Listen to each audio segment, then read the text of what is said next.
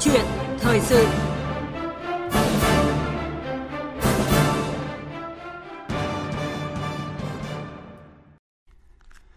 Thưa quý vị và các bạn, theo báo cáo của chính phủ, giải ngân vốn đầu tư công 4 tháng đầu năm nay vẫn chỉ trệ mới đạt tỷ lệ gần 16,4%, thấp hơn cả cùng kỳ năm ngoái. Giải ngân vốn nước ngoài chỉ đạt 4,4% kế hoạch và có tới 17 bộ cơ quan trung ương chưa thực hiện giải ngân.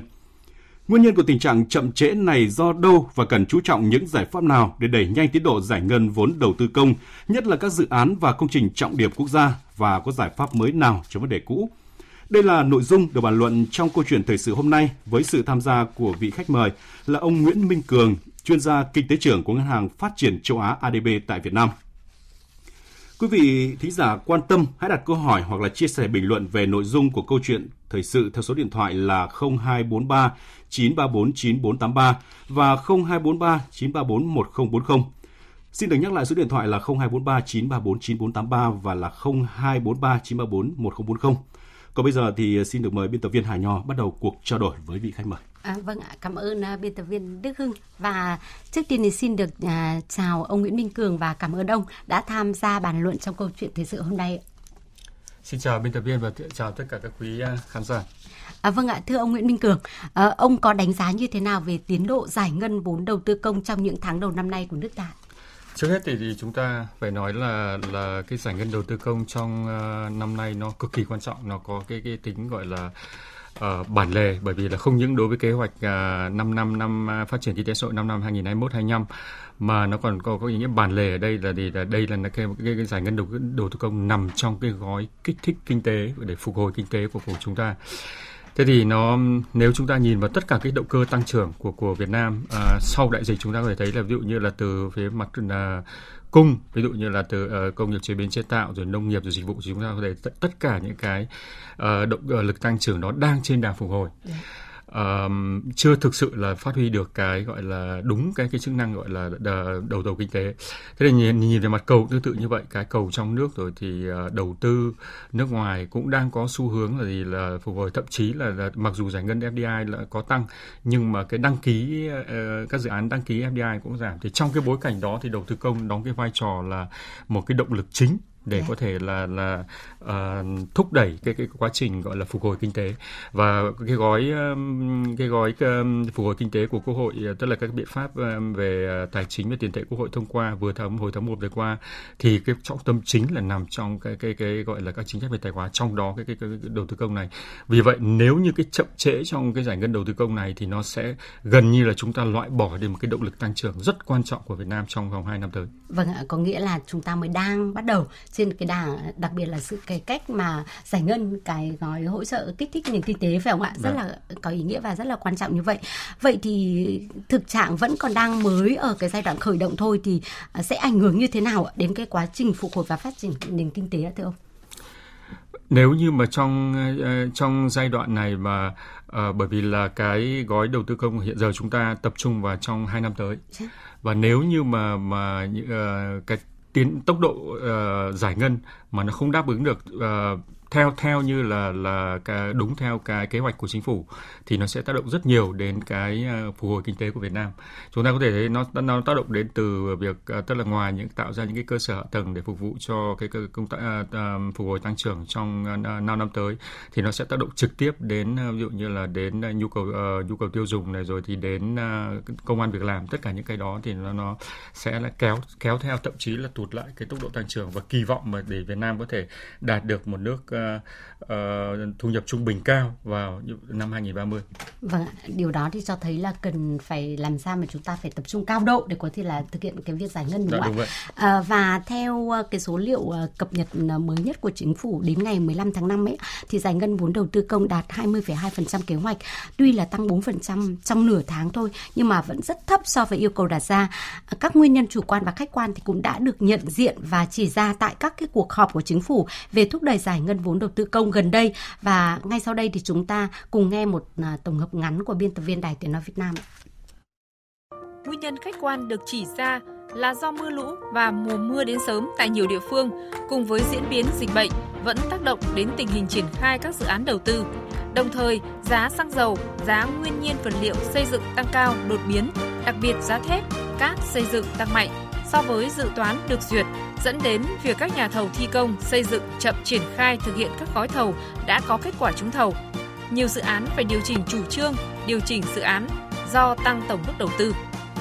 Với các dự án công trình khởi công mới, đa số đang trong giai đoạn đấu thầu và thương thảo hợp đồng. Một số dự án được bố trí vốn nhiều để đền bù, giải phóng mặt bằng nhưng tiến độ thực hiện còn rất chậm nên giải ngân rất thấp. Một số dự án mất nhiều thời gian triển khai các thủ tục lập, thẩm định và phê duyệt thiết kế dự toán công trình mới đủ điều kiện để tổ chức đấu thầu thi công.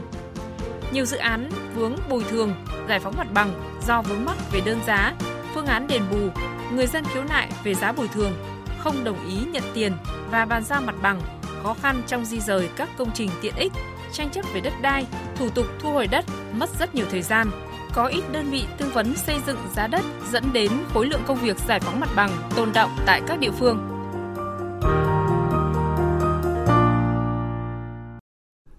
Vâng ạ, à, qua nghe tổng hợp ngắn vừa rồi thì ông uh, Nguyễn Minh Cường có đồng tình không? Ờ, về các cái nguyên nhân khách quan chủ quan thì theo tôi nghĩ đây không không không có gì mới cả. Dạ. Chúng ta có thể thấy là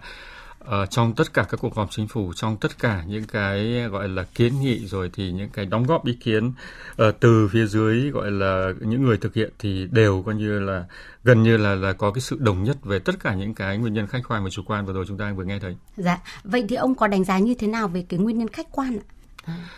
Um, trước hết thì, thì về nguyên nhân khách quan chúng ta có thể thấy là ngoài những cái nguyên nhân như là về về thời tiết rồi thì thì là cái năm năm 2022 thực ra là một năm đặc biệt đặc biệt ở, ở cái chỗ là gì? Là ở đây chúng ta có thể thấy là gì? Là uh, cái cái gọi là cái khoảng thời gian để chúng ta có thể là phục hồi nó rất là là hẹp tức là cái cái khe cửa cơ hội của chúng ta nó rất hẹp. Hẹp ở chỗ nghĩa là gì? Là Việt Nam đang bị chậm một nhịp so với các nước trong các, thực hiện các biện pháp để phục hồi kinh tế. Trong khi các nước người ta tăng tốc uh, phục hồi kinh tế tức là là những cái cái hỗ trợ tức là chi tiêu chính phủ vào năm 2020 20 21 thì chúng ta bây giờ chúng ta mới bắt đầu thực hiện tức là mới cái cái gọi là những cái giải pháp về trị tiền tệ và và tài khoá mới được duyệt tháng 1 năm uh, năm vừa rồi thế thì trong cái khi một cái khe khe uh, um, gọi là uh, cái cái cơ hội về về của chúng ta nó hẹp như vậy thì cái việc thực hiện nó phải hết sức nhanh yeah. Dạ. bởi bởi vì nếu không là chúng ta sẽ bị lỡ nhịp thế thì uh, trên thực tế là cái một trong những cái rủi ro rất lớn của nền kinh tế Việt Nam trong năm 2022 thực ra thực chất là lạm phát yeah. Dạ. Thế thì chúng ta có thể thấy là thì là cái nguyên nhân khách quan đây là là giá giá các nguyên vật liệu tăng 20%, 20 đến 30%, đây là một một cái nguyên nhân khách quan hết sức là hiện hữu. Và bởi vì nó như như tôi vừa nói tức là thì là bởi vì là cái khoảng thời gian cho chúng ta để thực hiện đây thúc đẩy cái quá trình uh, giải ngân cũng như là thực hiện các cái cái cái dự án mà nằm trong cái gói phục hồi kinh tế nó còn cái khe cửa thời gian nó còn rất hẹp và cái lạm phát nó đã bắt đầu tăng rồi. Vâng, à, tất cả những cái nguyên nhân đấy thì khiến cho ờ, giải ngân vốn đầu tư công chậm trễ. À, tuy nhiên thì theo ông ạ, vì sao mà các cái nguyên nhân cũ như là khó khăn về thủ tục vướng về giải phóng mặt bằng hay là chậm về giao vốn ý, thì là những cái vướng mắc đã kéo dài nhiều năm rồi nhưng mà vẫn lặp lại và liệu rằng là trong một cái thời gian ngắn trong một cái khe hẹp như vậy thì theo ông là chúng ta có cái cái cách nào để có thể là chỉ rõ nguyên nhân rồi thì vì sao lại vẫn cứ lặp lại như vậy? Đối với những nguyên nhân chủ quan ấy, thì đúng là những cái nguyên nhân này nó có nó gần như căn bệnh trầm kha rồi dạ. nó nó có từ từ rất lâu và cho đến tận hiện giờ là là nó vẫn cứ lặp đi lặp lại thế thì cái này thì uh, chúng ta có thể uh, phải phải tập trung tức là để giải quyết nó thì rõ ràng là những cái biện pháp mà trước mắt thì trước mắt chúng ta vẫn phải có nhưng mà về căn cơ chúng ta phải giải quyết được căn về những vấn đề về căn cơ lâu dài. Về về uh, các cái uh, hành lang pháp lý những hành lang pháp lý này là liệu có hiệu quả hay không chất lượng của những hành lang pháp lý này ra sao rồi thì về con người thực hiện như thế nào rồi thì về cái cơ chế phối hợp chính sách như thế nào trong tất cả các khâu của của của một dự án từ khâu thiết kế cho đến khâu uh, đấu thầu rồi thì đến khâu giải ngân. Tất cả những cái khâu đó là phải có cái sự đồng bộ sự phối hợp đồng bộ. Thì cái câu chuyện này một câu chuyện dài hạn. Thế còn uh, ngắn hạn thì trong chúng ta tất nhiên chúng ta phải có những cái biện pháp ngắn hạn. Chúng ta phải nhìn vào những ví dụ như là trách nhiệm của từng người trong cái, uh, trách nhiệm của từng lãnh đạo của, của từng coi như là uh, cán bộ trong vấn đề giải ngân ngân như thế nào. Rồi thì chúng ta cũng phải nhìn vào những cái khó khăn trước mắt ví dụ như là vấn đề lạm phát như thế nào tăng giá như thế nào vai trò nhà, nhà nước như thế nào trong cái việc điều hành giá trong khi mà cái, cái công cụ khác của để để chúng ta có thể ngăn chặn ờ, để hạn chế được lạm phát thì hiện giờ đang bị vướng ví dụ như là về tiền tệ rồi thì chúng ta cũng chưa thể nào mà sự nới lỏng được những cái biện pháp để giải pháp tiền tệ cho nên là tất cả những câu chuyện đó là câu chuyện về ngắn hạn thế thì uh, nhưng mà trước mắt thì chúng ta có lẽ phải tập trung vào những cái biện pháp ngắn hạn và có lẽ chúng ta sẽ thảo luận tiếp. Vâng ạ, trong ờ, chủ đề của câu chuyện thời sự hôm nay đó là giải ngân vốn đầu tư công chậm, liệu có giải pháp mới cho vấn đề cũ? Cá nhân ông à, là một chuyên gia trong lĩnh vực kinh tế thì ông thấy rằng là uh, những cái căn bệnh mà ông nói là trầm kha cái nguyên nhân chủ quan đấy thì uh, góc nhìn của ông như thế nào? Liệu có một cái giải pháp một cái đột phá gì không trong cái thời gian rất là ngắn như vậy? Um, theo tôi thì là là trước mắt thì đối À, cái việc mà thủ tướng quyết định thành lập 6 tổ công tác là một điều hoàn hoàn toàn đúng. Dạ. Đây là một cái biện pháp là hết sức là cần thiết trong thời điểm hiện nay. Thế nhưng mà tôi cũng hy vọng là gì là những tổ công tác này lại không phải làm lại lại đè ra tức là tạo ra một cái gọi là uh, lợi gọi là một cái lớp mới trong cái mà mà quá trình uh, uh, giải ngân uh, của của chúng ta uh, và bản thân những tổ công tác này phải có thẩm quyền quyết định tức là có thể ngay tại thời điểm khi mà uh, có những cái vướng mắc th- ờ, các tổ công tác này lại phải có thể quyết định được ngay giải quyết được ngay chứ không phải lại bắt đầu lại trình tập hợp trình lại uh, sau lại báo cáo thủ tướng để để để để xem xét quyết định. Thì theo tôi nghĩ thì thì uh, cái đó nó cũng sẽ nếu như mà các tổ công tác mà không không có thẩm quyền quyết định và bản thân người đứng đầu không không thể nào mà uh, uh, có thể là giải quyết những vấn đề ngay tại chỗ thì những tổ công tác này ngược lại sẽ tạo thành bản thân tổ công tác sẽ là rào cản. Nhưng mà theo tôi tôi nghĩ rằng với cái cái uh, sự thành lập của tổ, các tổ công tác này của thủ tướng hoàn toàn đúng nhưng mà đồng thời nữa là với cái chức năng của của các tổ công tác theo tôi nghĩ hy vọng rằng từ đến cuối năm các tổ công tác này sẽ có thể hỗ trợ và như thúc đẩy giải ngân. Vâng ạ, tôi nghĩ là những cái hy vọng này cũng rất là lớn à, và trong thực tế thì thưa ông Nguyễn Minh Cường ạ, ông đánh giá như thế nào về cái việc mà à, chúng ta gỡ những cái nguyên nhân chủ quan đó chính là cải thiện à, thủ tục cũng như là quy trình đầu tư công tại Việt Nam. À, theo ông là cái giải pháp mà cần chú trọng nhất để tháo gỡ vướng mắc này là gì ạ? Nếu mà chúng ta so sánh, tôi nói tôi lại quay lại một cái ví dụ so sánh tức là uh, tôi giả dụ như là nhà máy thủy điện Hòa Bình mà sẽ được xây vào những thời thời điểm bây giờ thì tôi cũng không hiểu tức là nhà máy thủy điện Hòa Bình là là chúng ta có thể thấy là một cái công trình có thể là xoay trục toàn bộ cái quá trình phát triển kinh tế của Việt Nam vào những khi khi cái, ờ, thời gian mà chúng ta bắt đầu quá trình đổi mới. Ừ. Thì nếu như nhà máy thủy điện Hòa Bình được xây dựng vào cái thời điểm bây giờ thì tôi không biết là có thể xây dựng được trong 10 năm như, như trước kia hay không và thêm vào đó nữa, nếu như mà cái đường dây ờ, cái ờ, 500 kV và ờ, chúng ta cũng là một cái dự án gọi là là xuyên quốc gia và gần như là là nó nó tác động đến toàn bộ nền kinh tế Việt Nam trong quá trình đổi mới, xây dựng xây dựng trong vòng 2 năm, thì tôi không biết là nếu như cái đường dây 500 kV được xây dựng bây giờ thì không biết có thể xây dựng được như trong vòng 2 năm hay không. Thế thì một cái điều nếu chúng ta so sánh chúng ta có thể thấy rằng là vào cái thời điểm mà rất ít hành lang pháp lý thì cái việc xây dựng những cái dự án xuyên quốc gia có tầm quan trọng lớn như vậy nó lại rất là nhanh. Yeah. Dạ. Mà ngược lại khi bây giờ chúng ta gọi là có có đầy đủ hành lang pháp lý thì nó lại công việc nó lại rất chậm. Thế thì uh, câu hỏi đặt ra ở đây là gì? Là về chất lượng của hành lang pháp lý như thế nào? và và những cái đây là hành lang pháp lý hay là rào cản pháp lý chúng ta cũng cũng cũng phải phải đặt vấn đề và hiện giờ chúng ta có rất nhiều rào rào, rào cản hành lang pháp lý nhưng mà cái mà chúng ta thiếu thực ra là những người xé rào ở đây tôi nói là xé rào theo nghĩa tích cực chứ không phải là là xé dạ. rào theo nghĩa tiêu cực. Ở đây và, và vừa rồi là bộ chính trị cũng có cái cái cái ờ, một cái gọi là quyết định rất đúng tức là ờ, là cũng khuyến khích những cái sáng kiến để để có thể là là ờ, thúc đẩy tức là những việc việc mà không những là đối với giải ngân mà mọi mặt trong trong cái vấn đề tăng trưởng. Thì thực tế chúng ta ở Việt Nam chúng ta thiếu những người xé rào. Bởi vì nếu chúng ta cứ đi bất cứ mà nếu chúng ta cứ theo những cái quy trình gọi là nằm trong cái thủ tục giải ngân thì chắc là cũng không biết đến bao giờ chúng ta mới khắc phục được căn bệnh trầm kha này. Thế cho nên là là những cái những cái sáng kiến và và trách nhiệm cá nhân, ở đây khi mà nói đến sáng rào là trách nhiệm cá nhân, phải phải có những cá nhân đứng ra chịu trách nhiệm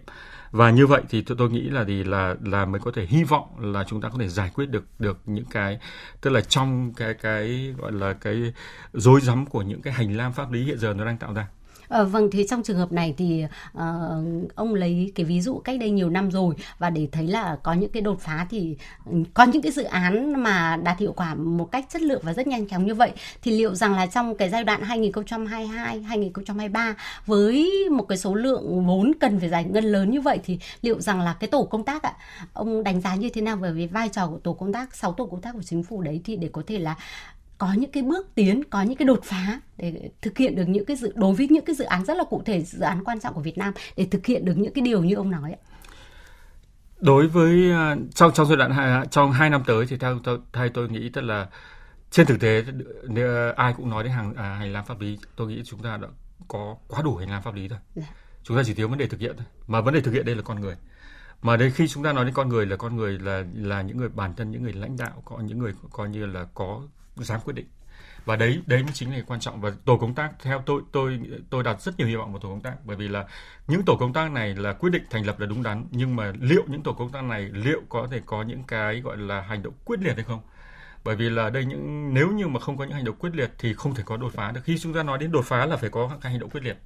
nó mới tương xứng với lại lại lại cái gọi là cái mà kỳ vọng của chúng ta là có hành động đột phá thế thì hành động quyết liệt ở đây là gì là chậm nếu như trong trường hợp mà các bộ ngành các địa phương mà vẫn còn có những cái gọi là đâu đó là là chậm trễ thì tổ tổ công tác phải là những người thực ra là những đây là những cái thì đây, tổ công tác là những cái mũi nhọn và những cái gọi là quả đấm thép để có thể đột phá xóa bỏ đi những cái mà hàng rào hiện giờ đang ngăn trở đối với cái việc mà giải ngân. Vâng, tổ rất nhiều thời gian phải không ạ? Vâng. Ờ, và nhiều nhà đầu tư phản ánh thì hiện nay trở lại với những cái dự án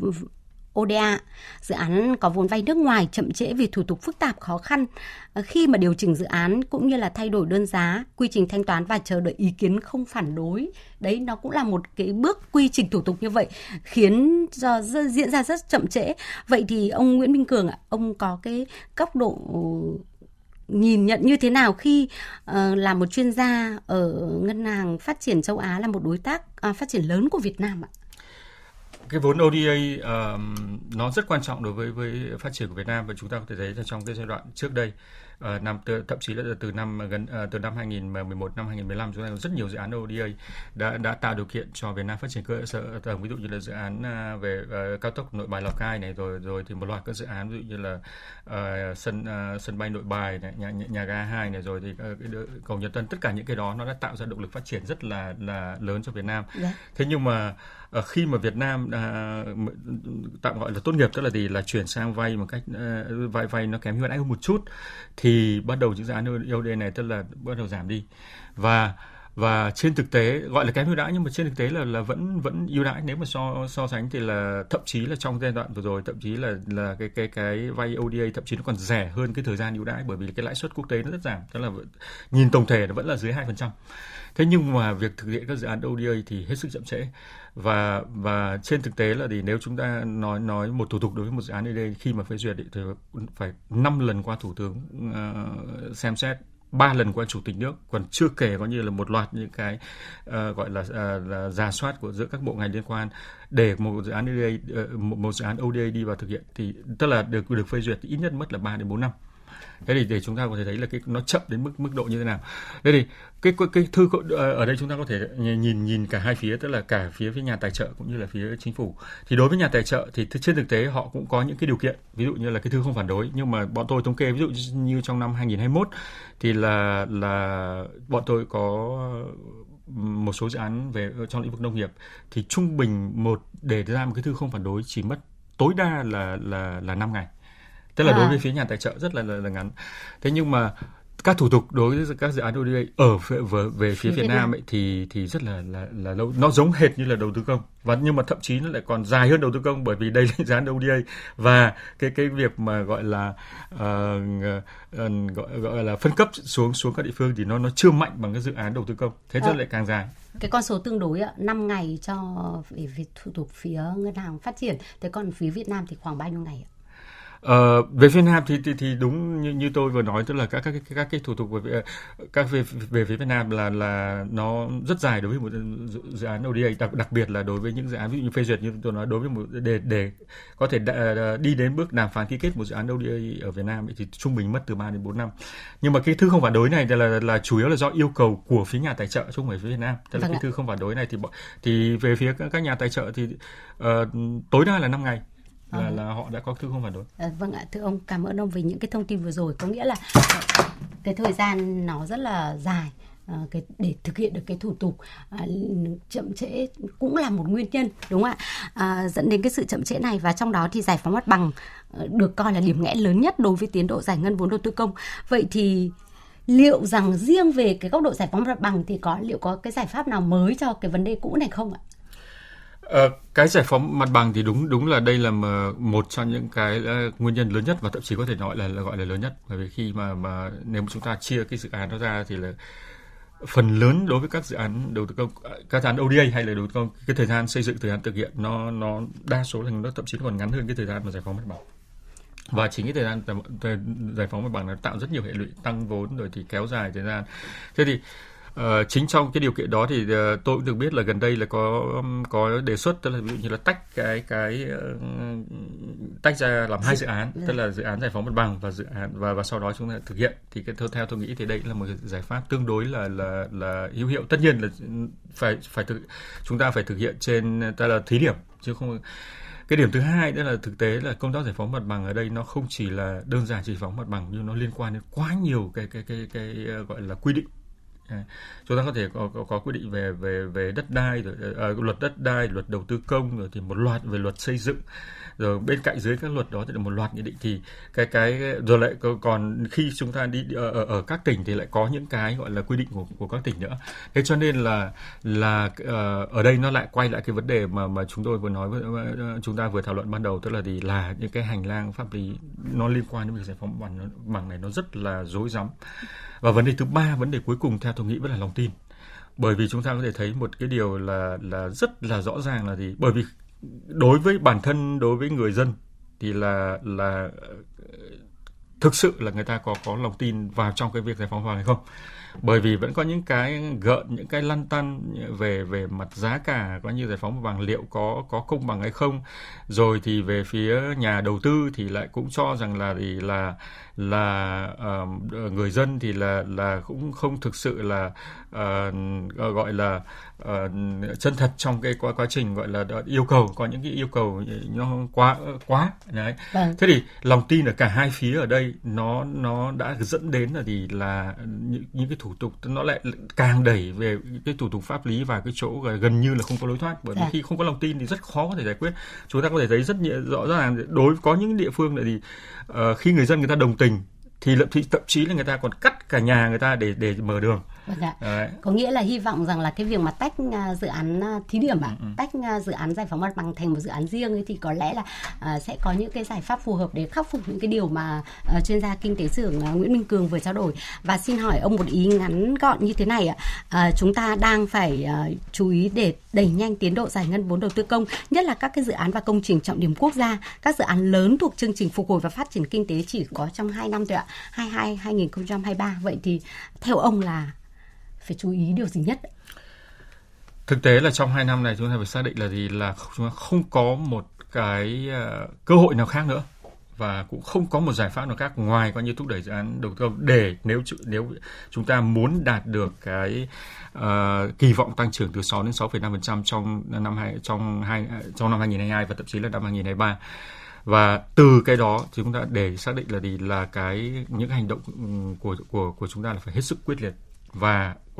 ở đây là đột phá. Và để như vậy quay lại vấn đề chúng ta cũng đã thảo luận rồi là các tổ công tác ở đây là đóng vai trò rất quan trọng. Và ngoài ra là cái trách nhiệm của người đứng đầu, tức là những, và dám dám chịu trách nhiệm. Và quay lại cái ý tôi nói là dám phận, dám xé rào. Bởi vì tôi, chúng tôi tôi cũng rất hy vọng là gì? Và vào cái thời điểm này chúng ta lại, sẽ lại xuất hiện những cá nhân như là trong thời điểm khoán 10 và khoán 100 tức là những người dám phá rào, những người dám xé rào và những người dám chịu trách nhiệm để từ đó có thể là tạo động lực cho đất nước cũng như là phát triển. Vâng ạ, à, xin à, cảm ơn à, chuyên gia kinh tế trưởng của Ngân hàng Phát triển châu Á ADB tại Việt Nam Nguyễn Minh Cường vừa có những cái chia sẻ à, rất là ừ, chính xác, rất là thú vị và chúng ta cùng hy vọng, kỳ vọng vào à, tổ công tác của 6 tổ công tác của chính phủ tới đây để có thể là thúc đẩy uh, giải ngân vốn đầu tư công để góp phần vào mục tiêu tăng trưởng kinh tế của đất nước phải không ạ? Dạ vâng, ờ, xin cảm ơn biên tập viên và cảm ơn tất cả các khán giả.